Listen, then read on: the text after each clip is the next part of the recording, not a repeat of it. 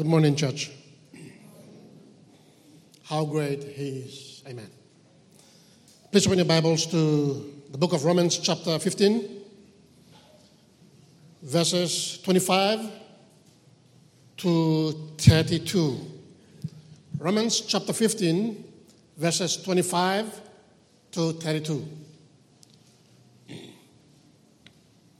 That's Romans, chapter 15, verses 25 to 32.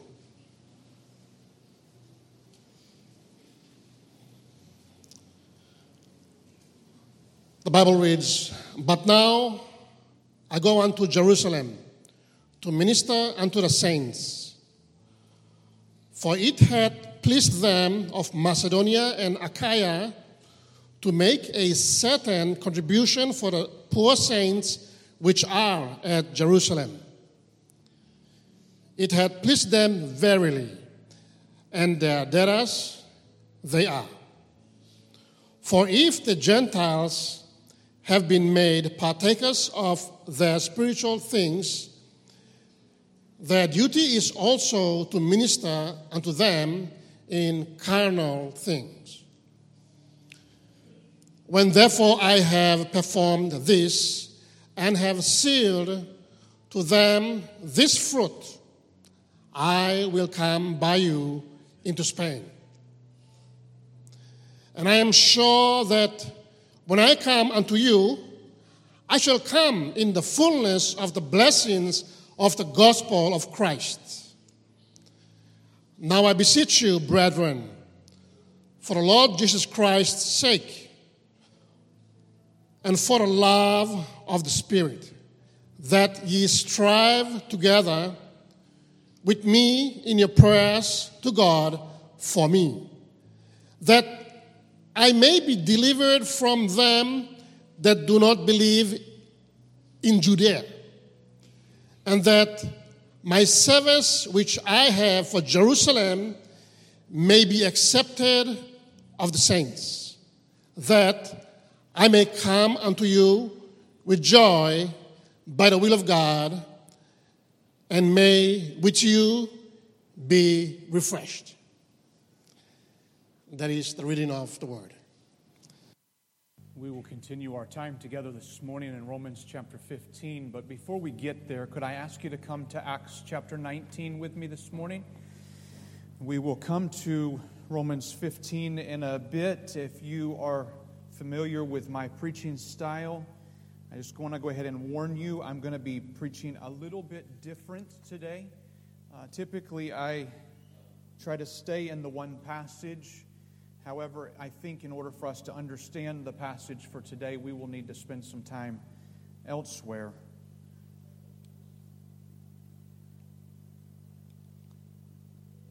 The topic for today is dear and heavy on my heart. And I hope that you will see why as we come through the passage.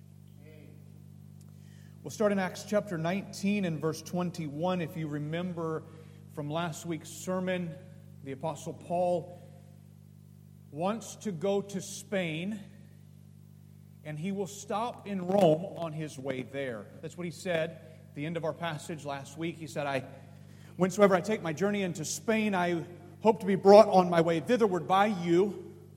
I'm going to stop in Rome. I'm going to get you guys. I want some of you to go with me. I want some of you to support this there are goers and there are senders. You don't fall into one of those categories, you are disobedient. And so, as he is headed that way, he has to take what I might call a very expensive detour. A detour. He wants to go from point A to point B, but he has to stop by somewhere else on the way. I'll just go ahead and tell you, he's in Corinth when he writes this. I'll show it and explain that in a minute. When he writes the book of Romans, he's in Corinth. He could very easily go to Rome next. He already said he wants to go there, but he has to go to Jerusalem first. I hope that in our time together this morning that you'll understand why it was so very important. It's a very costly, very expensive detour. It's a diversion. He's going to go out of the way. His heart is in Spain, his heart is with the Roman believers, but he must go to Jerusalem first. It's a very expensive detour. So let's start off in Acts chapter 19. Acts chapter 19, 20, 21. Give the story, and I'll do my best to walk through and unpack it without bogging down. Acts chapter 19 and verse number 21. We'll get a look behind the scenes. Here we are, Luke, uh, sorry, Acts chapter 19, verse 21. After these things were ended, Paul, Paul purposed in his in the Spirit when he had passed through Macedonia and Achaia to go to Jerusalem, saying, After I have been there, I must also see Rome. So I put this on a map for you so you can see these places Macedonia is in the northern part of Greece, and Achaia is in the southern part of Greece. Jerusalem, you can see all the way on the eastern side of the map in Israel. He's going to stop in at Macedonia first, then stop into Achaia, Corinth. And his plan, according to Acts chapter 19, is that from Corinth he will make a stop into Jerusalem and then go to Rome. That tells me that he already has a plan to go to Jerusalem. He has a reason to go to Jerusalem. We'll see it shortly. Now, when he writes this or when he states this in Acts 19, when he makes this statement that he's going to do this, he is in Ephesus. And Ephesus, important place there in what is now Turkey, at that time Asia Minor. Ephesus is, he's on his third missionary journey. Ephesus was the center of all of the work that was going on on that third missionary journey. In fact, you might remember a phrase that he made. He said, We have a great and effectual door is open to us. Two years of wonderful ministry that happened in Ephesus. From Ephesus, he started many churches, namely, you would remember Colossae, Laodicea. Those churches were started as a result of the work in Ephesus. He makes a statement here I'm going to Macedonia, northern Greece Achaia, southern Greece. Then I'm headed to Jerusalem and coming to Rome. That's his plan.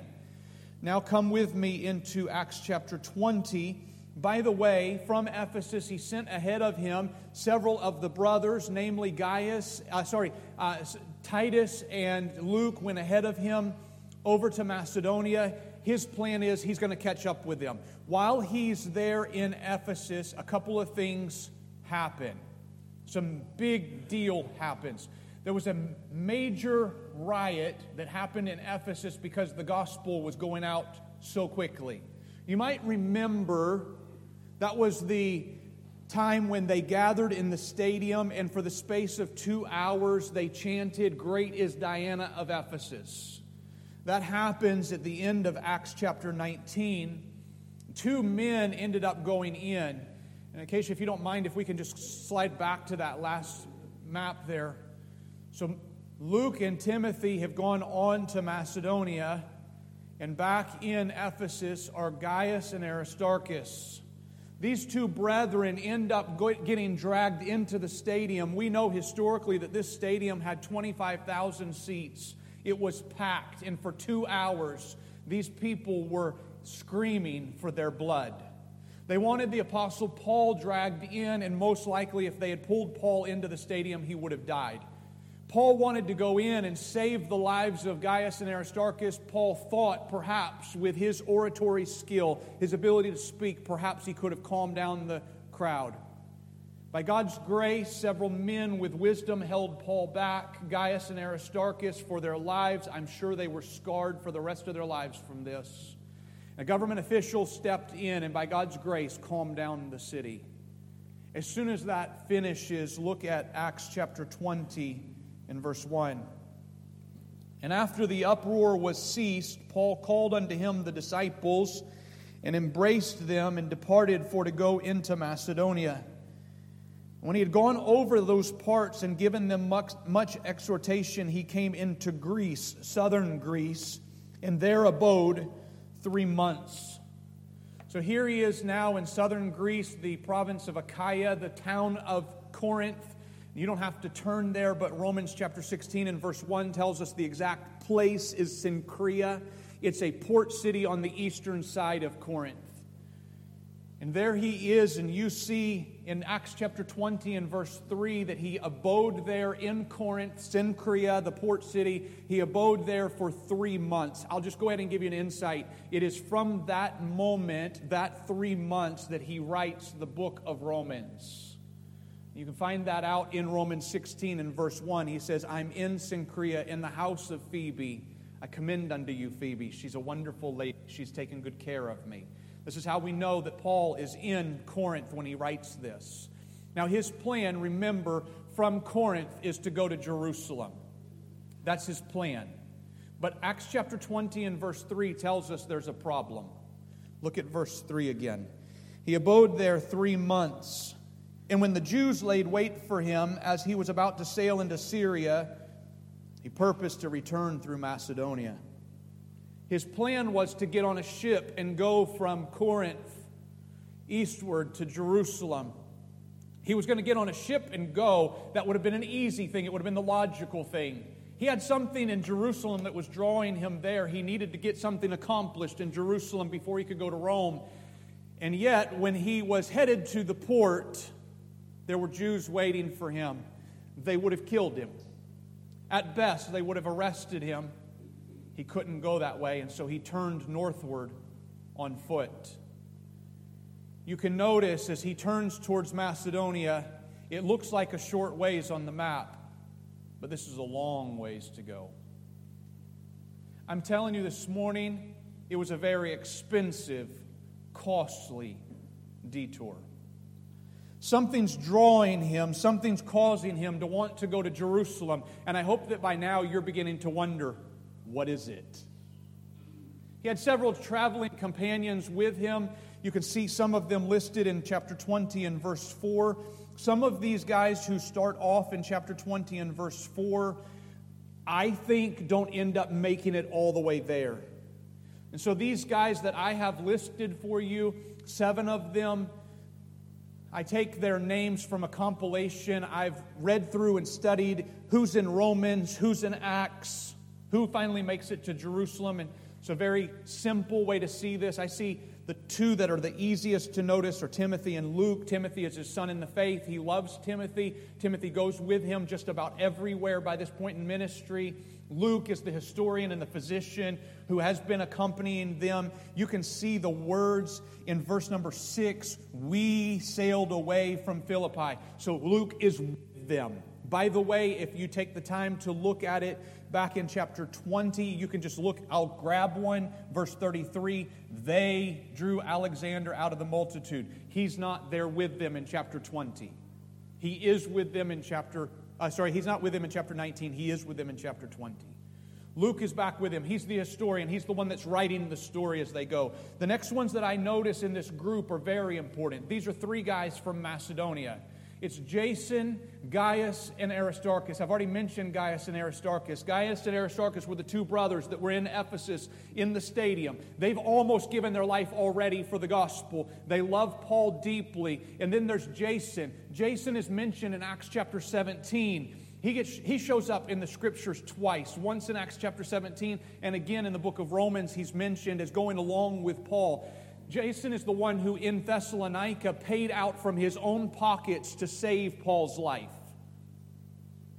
And oh, by the way, it's worth noting that these three brothers are from Macedonia. Just log that away, we'll come to it later. And then two more guys Tychicus and Trophimus. They're listed at the end of verse 4. It says they came from Asia, Tychicus and Trophimus. Later on, Trophimus' name will show up, and I'll point it out when we get to it. These seven men, possibly more, are traveling with Paul, and they're on foot going north out of Corinth, and they're going to head to Macedonia before they can make it to Jerusalem. They're going for their lives. It will be dangerous. There are thugs already waiting for them in Cenchrea. We saw that in chapter 20 and verse 3. They'd been in Corinth for three months and when the Jews laid wait for him. You get this picture? Paul's there in the city, and God's doing a work, and he's ready to get on a ship and go to Jerusalem. And word comes to him Paul, don't you dare go down to the port. They're down there waiting for you. I'm just going to make a note here, and it's worth noting. Corinth was located on an isthmus. It's a very little, small piece of land. Today, there's actually a canal that connects through. It was the shortcut to get from eastern Greece to western Greece. If you wanted to go by ship to Rome, the shortcut was to go right through Corinth. There was an eastern port and a western port. At that time, you could come on a ship to the eastern side of Corinth, unpack all of your things from the ship, carry it across to the other side of Corinth, get on a ship on the western side, and away you could go. So I know Paul sees these men are waiting on the eastern side. They're expecting him to go to Jerusalem. Remember, the easy thing for him to do is just get on a ship and go to Rome. But instead, he turned on foot and he went north to Macedonia. He has to get to Jerusalem. Something is drawing him. I mentioned, by the way, that this is a dangerous journey. Look at chapter 20 and verse number 22. Paul knows it. He knows it's a dangerous journey. As he makes this journey, he meets up with the Ephesian church elders in a town called Miletus. I won't go into that, but I do want you to see what it is he says to them. It lets us know that he knows it's dangerous. He's not a fool as he makes this trip. Acts chapter 20, verse 22. And now, behold, I go bound in the Spirit unto Jerusalem, not knowing the things that shall befall me there, save that the Holy Ghost witnesseth in every city, saying that bonds and afflictions abide me. But none of these things move me, neither I count my life dear unto myself, so that I may finish my course with joy and the ministry which I have received of the Lord Jesus to testify the gospel of the grace of God. And now, behold, I know that you all among whom I have gone preaching the kingdom of God shall see my face no more. I know it. That's what he just said. I know it. I'm never coming back here. You'll never see my face again. They end up weeping over him for that statement. By the end of that chapter, the thing that disturbs them the most is the fact that he said, You'll never see my face again. He knows it. He said, I hear it everywhere I go. This isn't going to go well for me, but I have to go to Jerusalem. He is so close to Rome. In Corinth, he could have gotten on a ship gone west. Five to seven days he would have been in Rome, and no Judaizers to try to kill him. Something is pulling him to Jerusalem, and he cannot stop it. And he says, I know that this is going to be costly. Look at chapter 21 and verse 4. He gets to Tyre chapter 20, look at verse 3. When we discovered Cyprus, we left it on the left hand. He's sailing past Cyprus, the island, and he sailed into Syria, landed at Tyre, for there the shipper was to unlade her burden. In finding disciples, we tarried there seven days. So they found disciples at Tyre, and they, those disciples said to Paul, listen to these words, through the Spirit, that he should not go up to Jerusalem. God sent a message to Paul through the disciples at Tyre and said, It's not going to go well with you. And yet Paul continues to go. Look at chapter 21 and verse number 10. He comes into Caesarea in verse number 9, he comes uh, verse number 8, he gets into Caesarea and then verse number 10, here comes a prophet. As we tarried there many days, there came down from Judea a certain prophet named Agabus that's not a name you hear very often. Here comes the prophet Agabus. I have a feeling that Agabus is a little bit elderly and thus respected. Verse 11 And when it was come unto us, he took Paul's girdle and bound his own hands and feet and said, Thus saith the Holy Ghost, so shall the Jews at Jerusalem bind the man that owneth this girdle and shall deliver him into the hands of the Gentiles. You know what Agabus just said? The Holy Spirit told me to say something to you, Paul. Paul, let me have your belt. Paul takes his belt off, and Agabus takes the belt and ties his own hands up. And he says, The Holy Spirit told me to tell you, in case you're missing the message everywhere else you go. See this? My hands are tied up. And the guy who owns this belt, when he goes to Jerusalem, he's going to get tied up. If ever there was a clear message coming to the Apostle Paul, it was you go to Jerusalem, it will not go well for you. And yet he still has to go. Apostle Paul, did I say this was expensive? Physically dangerous? Way out of the way. If you draw a straight line from Corinth to Jerusalem and back, that's 2,000 miles. But he didn't go straight line, he went on foot up over Macedonia and came down around to Ephesus, caught a ship from that side, and ends up going across. This is a 5,000 kilometer out of the way journey, very costly detour. The Apostle Paul is going way out of the way, and something is driving him. Why? Why do you have to go to Jerusalem, Paul? And the answer is found in Romans chapter 15. So come with me back to Romans chapter 15. We took our scripture reading from here this morning in Romans chapter 15 and verse number 25. As I mentioned last week, this part of the letter is intensely personal for him.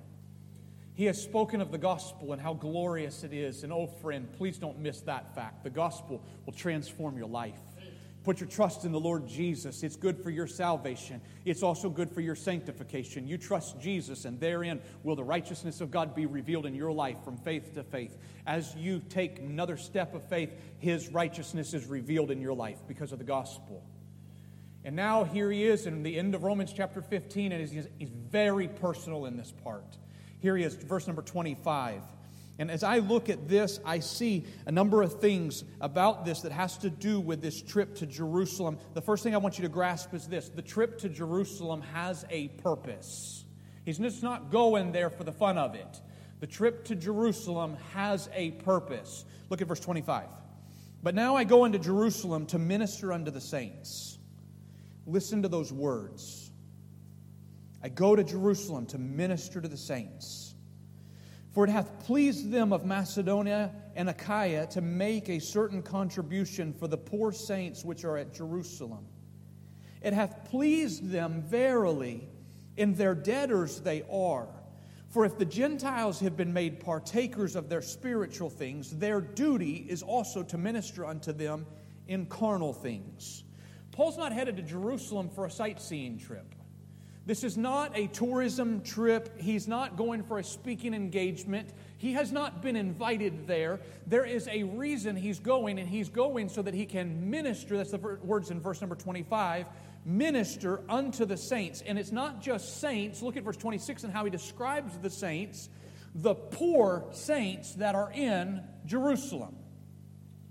Notice also in verse 26, it pleased them of Macedonia and Achaia those believers that were in northern Greece and southern Greece, it has pleased them to send, and I'm just going to use some plain language, send a love offering to go and help the poor saints that are in Jerusalem. Let me give you some historical background of what was going on at that time. Back in Acts chapter 11, and I've got the verse up here for you. Back in Acts chapter 11, that prophet Agabus had made a prophecy. You didn't know Agabus existed. Now you get to hear from him twice this morning. In Acts chapter 11, verse 28, here's what Agabus had said. They were in Antioch at that time. Agabus stood, one of them named Agabus, and signified by the Spirit that there would be a great dearth throughout all the world, which came to pass in the days of Claudius Caesar. Then the disciples, every man according to his ability, determined to send relief unto the brethren which dwelt in Judea which also they did and sent it by the, hand, by the elders, uh, to the elders by the hands of Barnabas and Saul. So there was a love offering that was sent at that time from Antioch to the believers in Jerusalem. They carried the love offering from there. This famine is well documented in history, lasted more than 13 years. The church in Antioch sent a love offering that we see in Acts chapter 11. Later on, the churches of Galatia also sent a love offering to the church in Jerusalem. And again, this time we see here in Romans 15 that Paul is carrying a love offering from the churches of Macedonia. This is the third love offering that's going to the church in Jerusalem. The church at Jerusalem, made up of people that were in hiding. Remember, by Acts chapter 8, the rest of the church at Jerusalem is all scattered. The ones that are at the church now are in hiding, fearing for their own life. You remember, we've shown this just a few weeks ago. The very fact that all of the church was scattered except for the apostles. That's all that's left, Acts chapter 8 and verse 1. And so here is a small group of believers that are greatly oppressed, and this famine has particularly hit Jerusalem hard. We can tell from history, even down the details of this famine are well documented. The price of wheat coming out of Egypt is documented. There was a flood on the Nile during this time that caused the wheat fields in Egypt to be destroyed, even where Egypt would have been able to help out when the Roman territory was needing it. The, Rome, the Egyptian wheat suppliers were unable to meet the need.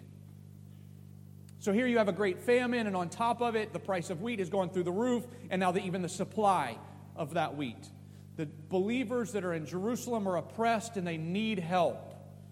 the Apostle Paul is carrying this love offering from those believers in Macedonia. He's bringing the Macedonian and Achaean, bringing that love offering to them. He speaks of this in 2 Corinthians as he writes to the churches in Achaia, namely the church of Corinth, and he speaks of the Macedonian actions. Here's the statement he makes 2 Corinthians 8 and verses 1 and 2. Moreover, brethren, we do you to wit of the grace of God bestowed on the churches of Macedonia. So he's writing to southern Greece and he says, Hey, pay attention to what God did in northern Greece. Here's what he did, verse 2 How that in the great trial of affliction, the abundance of their joy and their deep poverty abounded unto the riches of their liberality. The churches of Macedonia gave even though they themselves were also going through the famine. They were also poor. Did you see the words in verse 2? From their deep poverty, they gave. What are they doing? They're giving to the believers in Jerusalem who were also poor. Do you see what's happening? Poor believers are giving to help poor believers. We in our human thinking want to say, no, rich people should be giving to help poor people, but these believers have a completely different mindset, and Romans chapter 15 helps us to see it. Look at verse 27. It has pleased them verily. They're excited about this, and their debtors they are. The believers in Macedonia and Achaia feel that they are debtors to the believers in Jerusalem. Why? Because there's a biblical principle here. The biblical principle is in verse 27. For if the Gentiles have been made partakers of their spiritual things, their duty is also to minister unto them in carnal things. Here's the biblical principle I receive spiritual things from you, I give you physical things. That's the biblical principle. And this is not the only place that it's taught, it's taught many times throughout the New Testament. I receive spiritual things, I give physical things. Here are these poor believers who are in a famine themselves. And Paul says, I'm blown away with the way that they give from their deep poverty, and they give liberally because they understand we've received spiritually, we give physically and if I can just be honest, and I won't dwell on this because it's not the point of the passage, but if I can be honest, I think that's difficult for us in our society to grasp. And I'll say that because I honestly believe that we are a receiver society. You say, why do you say that, Pastor? Because greater than 11% of our national budget annually is made up of donor agencies. This year, in our budget, 11% more than 1.5 billion kina was given to us. Not because we exported something and received for it, it was given to us. And it was given to us earmarked in places like health and education, which I'm very thankful for gifts like that. But then what that does is it creates a receiver mentality that says if it has to do with education and health, it belongs to me. We must be very careful, brothers and sisters, about living with a receiver mentality. Paul said, Be looking for ways to give. Yea, even Jesus said it's more blessed to give than it is to receive. Now, listen, I know that being from an expatriate community, it's very difficult for me to speak on this topic. At the same time, it's not the point of the passage, but I don't say these things so that I may receive. I say them so that you may grow spiritually. I pray that you would learn this. It is better to give. Those were the words of Jesus. And these poor Macedonians are giving to the poor Jerusalemites because they understand we've received spiritually from you, Jerusalemites. We're given to you physically. And we want to see God bless you and do great things through you. So Paul's made this trip to Jerusalem on purpose.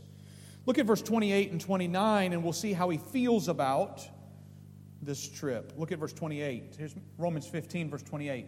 When therefore I have performed this and have sealed to them this fruit, I will come by you into Spain. Again, he's still talking to the Romans. I'm going to come see you, and I'm going on to Spain, but first I have to seal this to these brothers. Verse 29 And I'm sure that when I come unto you, I shall come in the fullness of the blessing of the gospel of Christ. He, he says it twice, and here's what he says This trip to Jerusalem, it will be freeing. Not only does it have a purpose, but it will be freeing. It will be freeing. It will free me. And he says it twice, and I love the way that he says it because both times he says it from a different angle. In verse 28, the first time he says it, when I have performed this and sealed to them this fruit. That's some wording we don't normally use. When I seal to them this fruit, and I ask, okay, what does this mean? Drill down and study. What are the words? What does this mean? Literally, when I take this fruit, this love offering, and I put it in their hands and I seal it to them, I make sure that they've got this, I'm now free. That's what he says. I have to make sure that they get this love offering. And he says it a second time in verse number 29 I am sure that when I come to you, I shall come in the fullness of the blessing of the gospel of Christ. Now, friend, please think with me. When is the gospel not full, and when is it not free?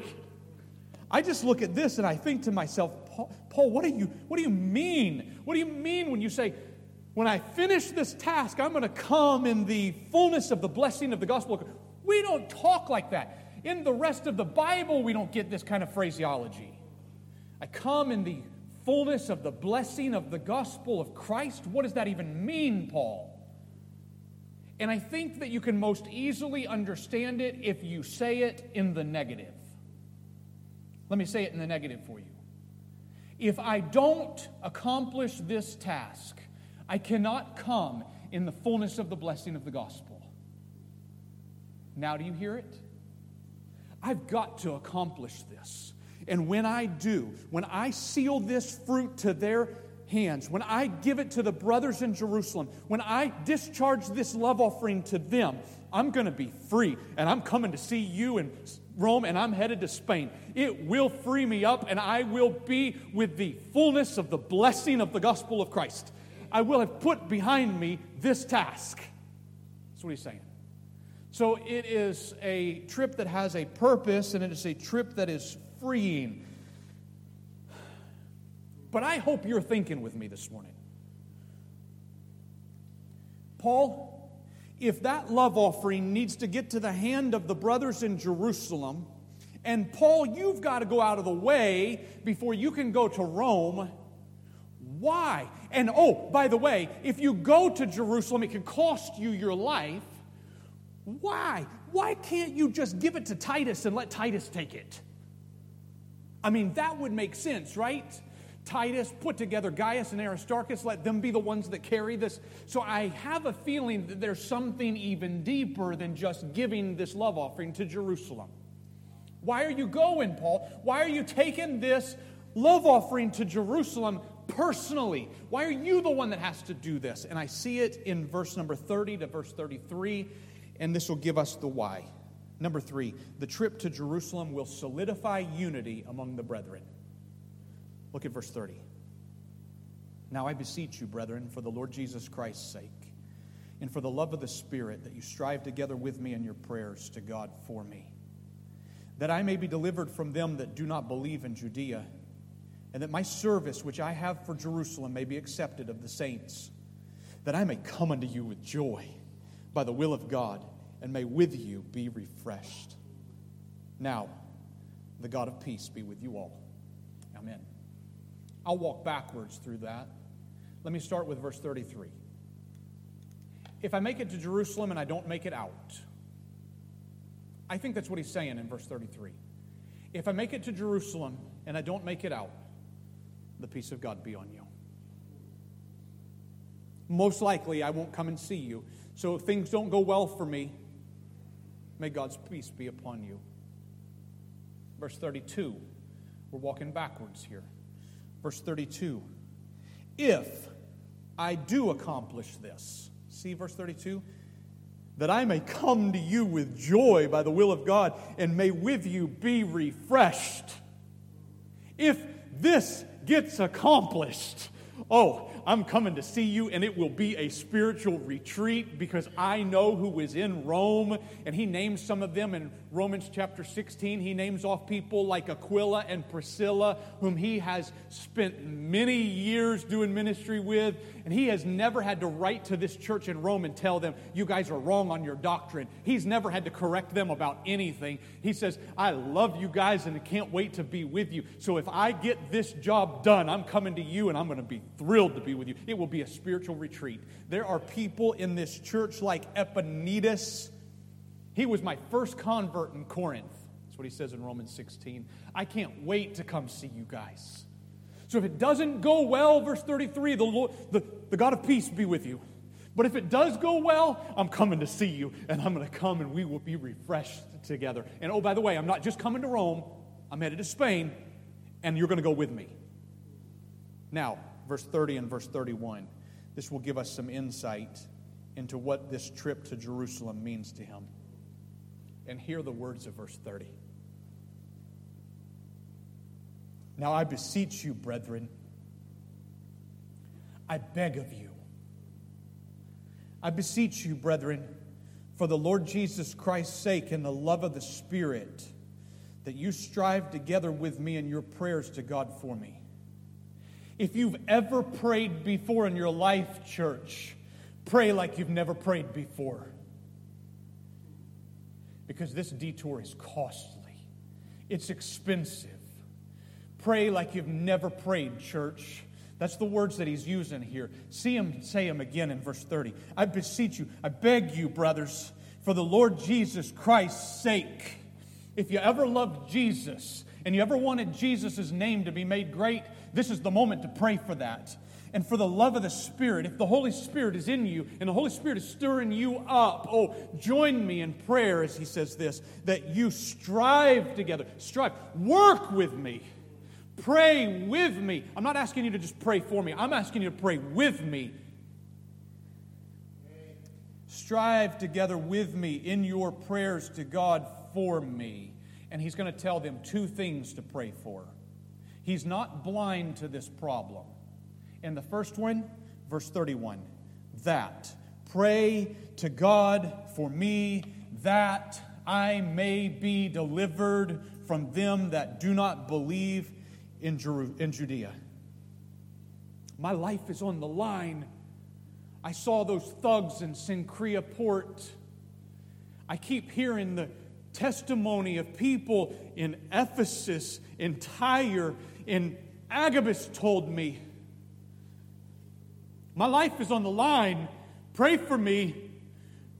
Grab a hold of God in prayer for the sake of Christ and the love of the Holy Spirit.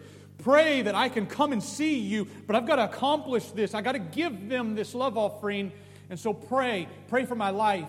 And his words, oh, I don't count my life as dear, he says other places. So pray. And I would submit to you this morning that that is the lighter of the prayers because rarely does he ever ask for prayer for safety. You study the, the prayers that Paul requests, he prays for the gospel to have free course, and rarely does he pray for his own safety. So his own safety is directly tied to his coming and seeing them. But there's a greater issue here, and it comes out in the second part of his prayer. This other one, I think, is the one that caused him to be the one that physically carries this love offering to Jerusalem. See it at the end of verse 31 that my service which I have for Jerusalem may be accepted of the saints. Pray. Pray that they'll take this love offering. And I hope that that gives you pause. I've got to go 5,000 kilometers out of the way to personally be the one that puts this money in their hands. I've brought along with me Jason and Gaius and Aristarchus. And if these brothers don't take this love offering, that's going to be terribly offensive to those brothers from Macedonia. And that leads me to ask this question Who doesn't take money? You would think it's money, take it. You know who doesn't take money? Someone who has been deeply offended. If you've been deeply offended by someone and they come to give you money, you keep your money. I don't want to have anything to do with you. Am I right? You me lo papanagini, you me sabe lo disla. Oxen bell cold come, you me like him bell hot, hold your bell cold money. I don't want it. Am I right? Paul's not bringing bell cold. Paul's not using the Macedonians for his own personal gain. Paul has gone and taught the Macedonians and Achaeans how to give from their deep poverty. And he is physically carrying this offering to those brothers in Jerusalem, but there's something on the line. I don't know if you remember this, but Paul has a lot of negative reactions or negative interactions with the brothers at Jerusalem. I'll remind you of a few of them. Do you remember back in Galatians chapter 2, Paul tells a story. He said, I was at Antioch and Peter was there. We are preaching the gospel and things are going really well. And then Peter was sitting there having dinner with some of those Gentile brothers. Do you remember that story? And into the room walked some of the brothers from Jerusalem. And he even names them. He says, Some of the guys who came from James's group. James was the pastor in Jerusalem. And when those guys walked into the room, do you remember what Peter did? pushed away from the table. I don't want to be seen eating with Gentiles. That's what Peter did. And Paul said, Hey, hang on a second. And right there in front of everybody, put his finger in Peter's face and he said, Peter, don't you dare call something unclean if God's called him clean. You've done the wrong thing, Peter. You know who was in the room that day? James's friends. Guess who carried a message back to James and the brothers in Jerusalem? James's friends. And Paul hasn't had a chance to straighten that out yet. You might remember even the book of Galatians is written about the very fact that some people, his words, some people have come from Jerusalem. They think themselves to be the pillars of the church. And who they are, I don't give them space for one hour. That's the words of Paul. Very strong words. It was gospel related, it was important for him to take a stand. But there's negative re- interaction between Paul and the church at Jerusalem. And by the way, that had happened recently on his third missionary journey. That very thing had happened. He writes back to those Galatians and he says, You guys are fools. Don't add anything to the gospel. Without a doubt, words made it back to Jerusalem. And if nothing else, think back to 14 years previous. What was Paul's notoriety in Jerusalem. Oh, he was Saul of Tarsus, who, in Acts chapter 7's word, or Acts chapter 8's words, he went house to house wreaking havoc on the church as he dragged out Christians, persecuting them and putting them in prison. And if ever there was one that would be an example, it was Stephen. The day they stoned Stephen, is it any wonder that Paul says, Of all the sinners in the world, I'm the chiefest? The day they stoned Stephen, Paul was the one that led that. Paul's the one who stood there and held everybody's coats and said, Hey, guys, you're only hitting him in the legs. Head would do better. And they stoned Stephen. And in Acts chapter 8, the church was scattered. And in Acts chapter 8, the early verses, it says that those brethren that were there took Stephen's body and washed him and buried him. Broken. Oh, I can only imagine what that was like. So, would you come back to the book of Acts with me? What if they don't accept the offering? They could have been deeply offended, and Paul's request is please pray that they'll take this offering. Look at Acts chapter 21 again with me. I mentioned, by the way, in Acts chapter 21, the prophecy that came from Agabus. I didn't tell you whose house he was in. They were in Caesarea Look at chapter 21 and verse number 8. They just came from Tyre. In verse 8, the next day, we that were at Paul's company departed and came unto Caesarea, and we entered into the house of Philip the evangelist, which was one of the seven, and abode with him. They came and stayed in Philip's house. And it's no mistake that the Bible would record Philip, one of the seven. Perhaps you don't know what they mean when he says one of the seven, so I'll share with you who the seven were. Back in Acts chapter 6, there had been a problem in the church. The Grecian women weren't being taken care of, and so the church, the apostles said, We need some deacons to be called out. Here's what was written in Acts chapter 6 and verse 3 Wherefore they asked, Brethren, look you out among you seven men of honest report, full of the Holy Ghost and wisdom, whom we may appoint over this business. But we will give ourselves continually to prayer and to the ministry of the word. And the saying pleased the whole multitude, and they chose Stephen, a man full of faith and of the Holy Ghost, and Philip and five other guys. The two guys at the top of the list Stephen, whom Paul had killed, and Philip. And now, Acts chapter 21, Paul has come to the house of Philip. 24 years have passed. I don't know if Paul has had any interaction with Philip in this meantime. It was in Acts chapter 9 that Philip left from Jerusalem and went to Caesarea. Scripture never says whether they interacted with each other again until this day. But you know what Philip did for Stephen? They served together as deacons in the church. They fed the Grecian widows. They took care of people in the church together. They loved the Lord together. They served the Lord together. And Paul killed him. And Philip washed his body.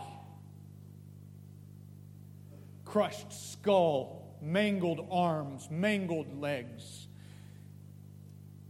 Philip washed his body. You don't let go of that one very easy carried him and put him in the ground. And Paul says, I've got this love offering. It has nothing to do with Philip, it has everything to do with the poor believers in Jerusalem.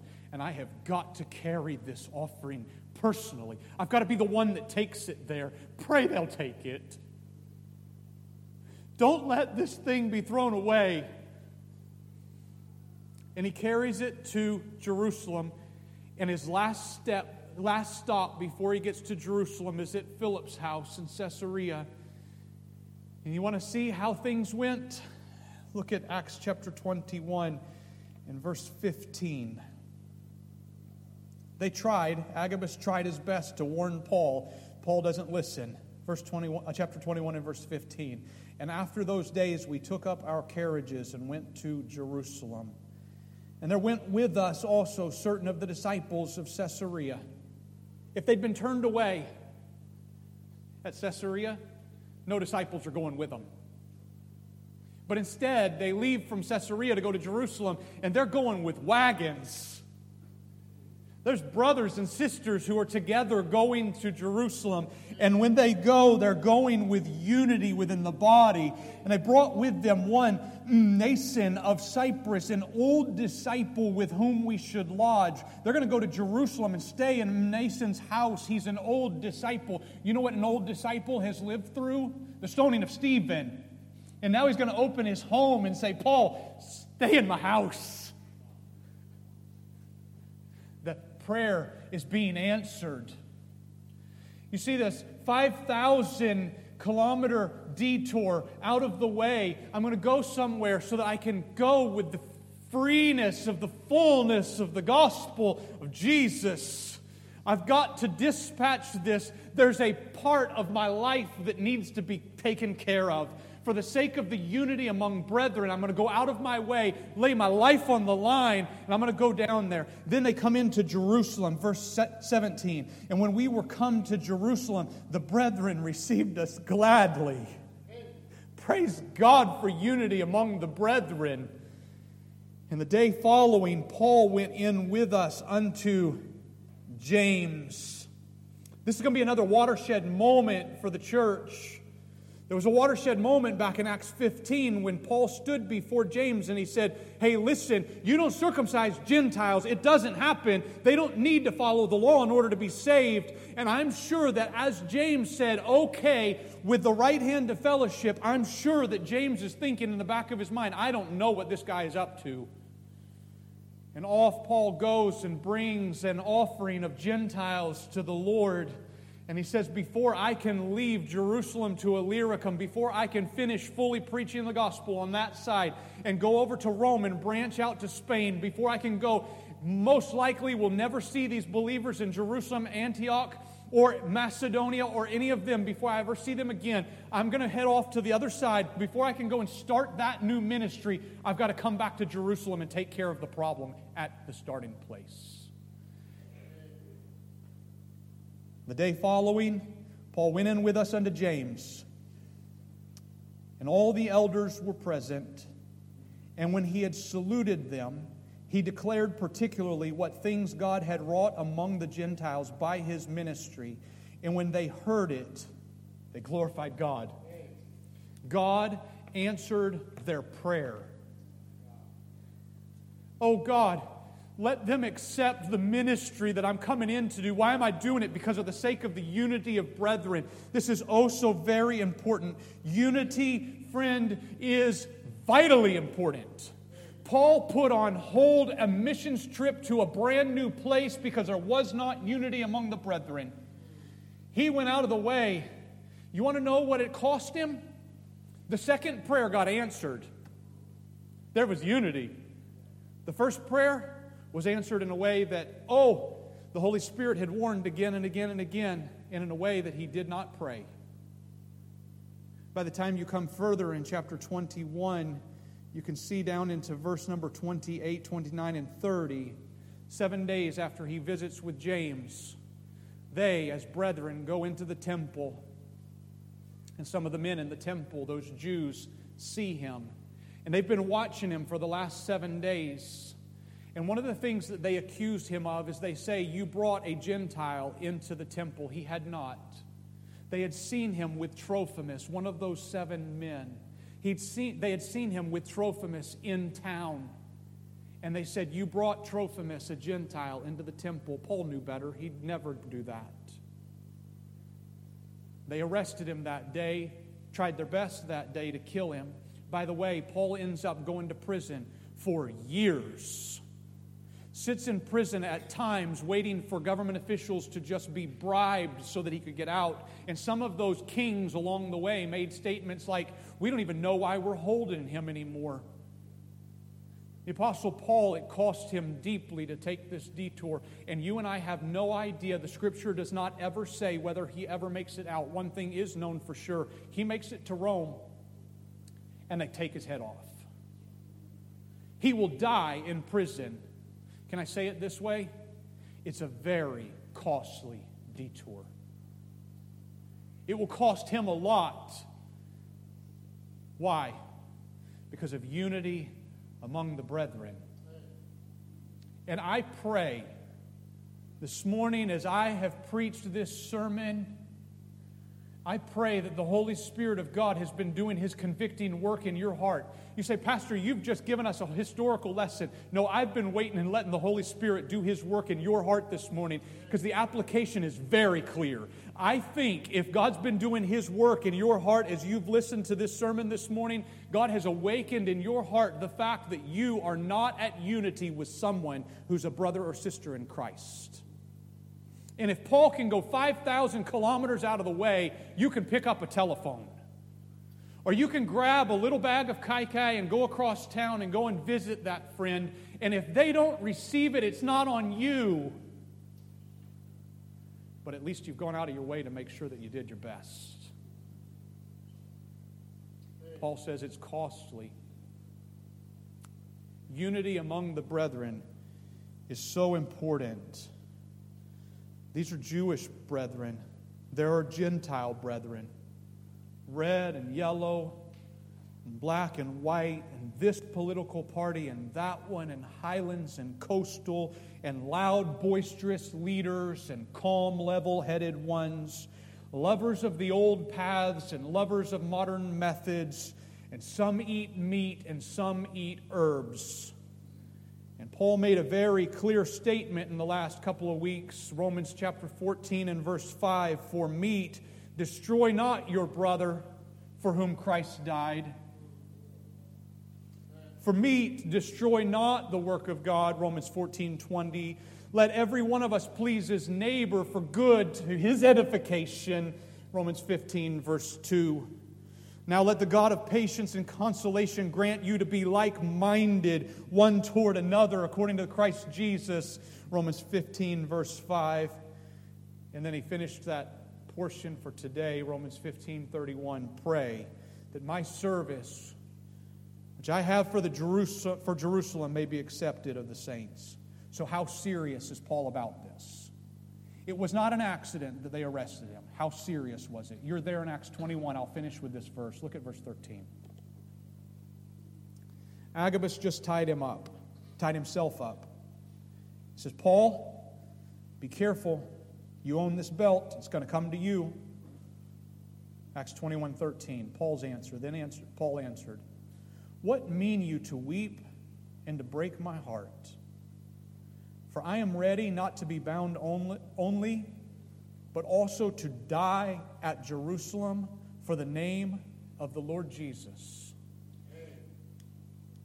As important as the words that he said is equally important the words that he did not say. Because you and I are quick to repeat these words and add a few in. I'm ready to go and be bound, and I'm ready to die as long as I'm preaching the gospel. That's not what he said. Did you see what he said? He didn't say, I'm going to preach the gospel. And that's not what he went to Jerusalem to do. He went to Jerusalem, Romans 15, verse 25, to minister to the saints. What's he say here in verse 13? I am ready to die at Jerusalem for the name of the Lord Jesus. Pray with me for the name of the Lord Jesus and the love of the Holy Spirit. For the name of the Lord Jesus. For meat, destroy not the body of Christ. Christ died to bring to himself a unified group of people who normally would have been divided amongst themselves for the unity of the body. That's what the Apostle Paul went to Jerusalem for. Church, unity is non negotiable. I wonder what it might cost you this morning to reach out to someone to whom you might have been offended, or perhaps you offended. Maybe it wasn't a sin issue. Maybe it's just you guys saw things differently. What have you done to make things right with your brother? Heavenly Father, I pray that as we have seen this very costly journey 5,000 kilometers out of the way to be arrested and never be able to fulfill what his dream was, so costly. Lord, I pray that you would help us to have a hard look at what it is that's holding us back from unity among brethren. For those that have no disunity, oh Lord, I rejoice with them. But Lord, for the rest of us, I pray we would be honest with ourselves this morning and say, before I can move on to something else, I need to take care of this in my past. Lord, thank you for your grace upon us. Thank you for sending Jesus to bridge the gap between us and you.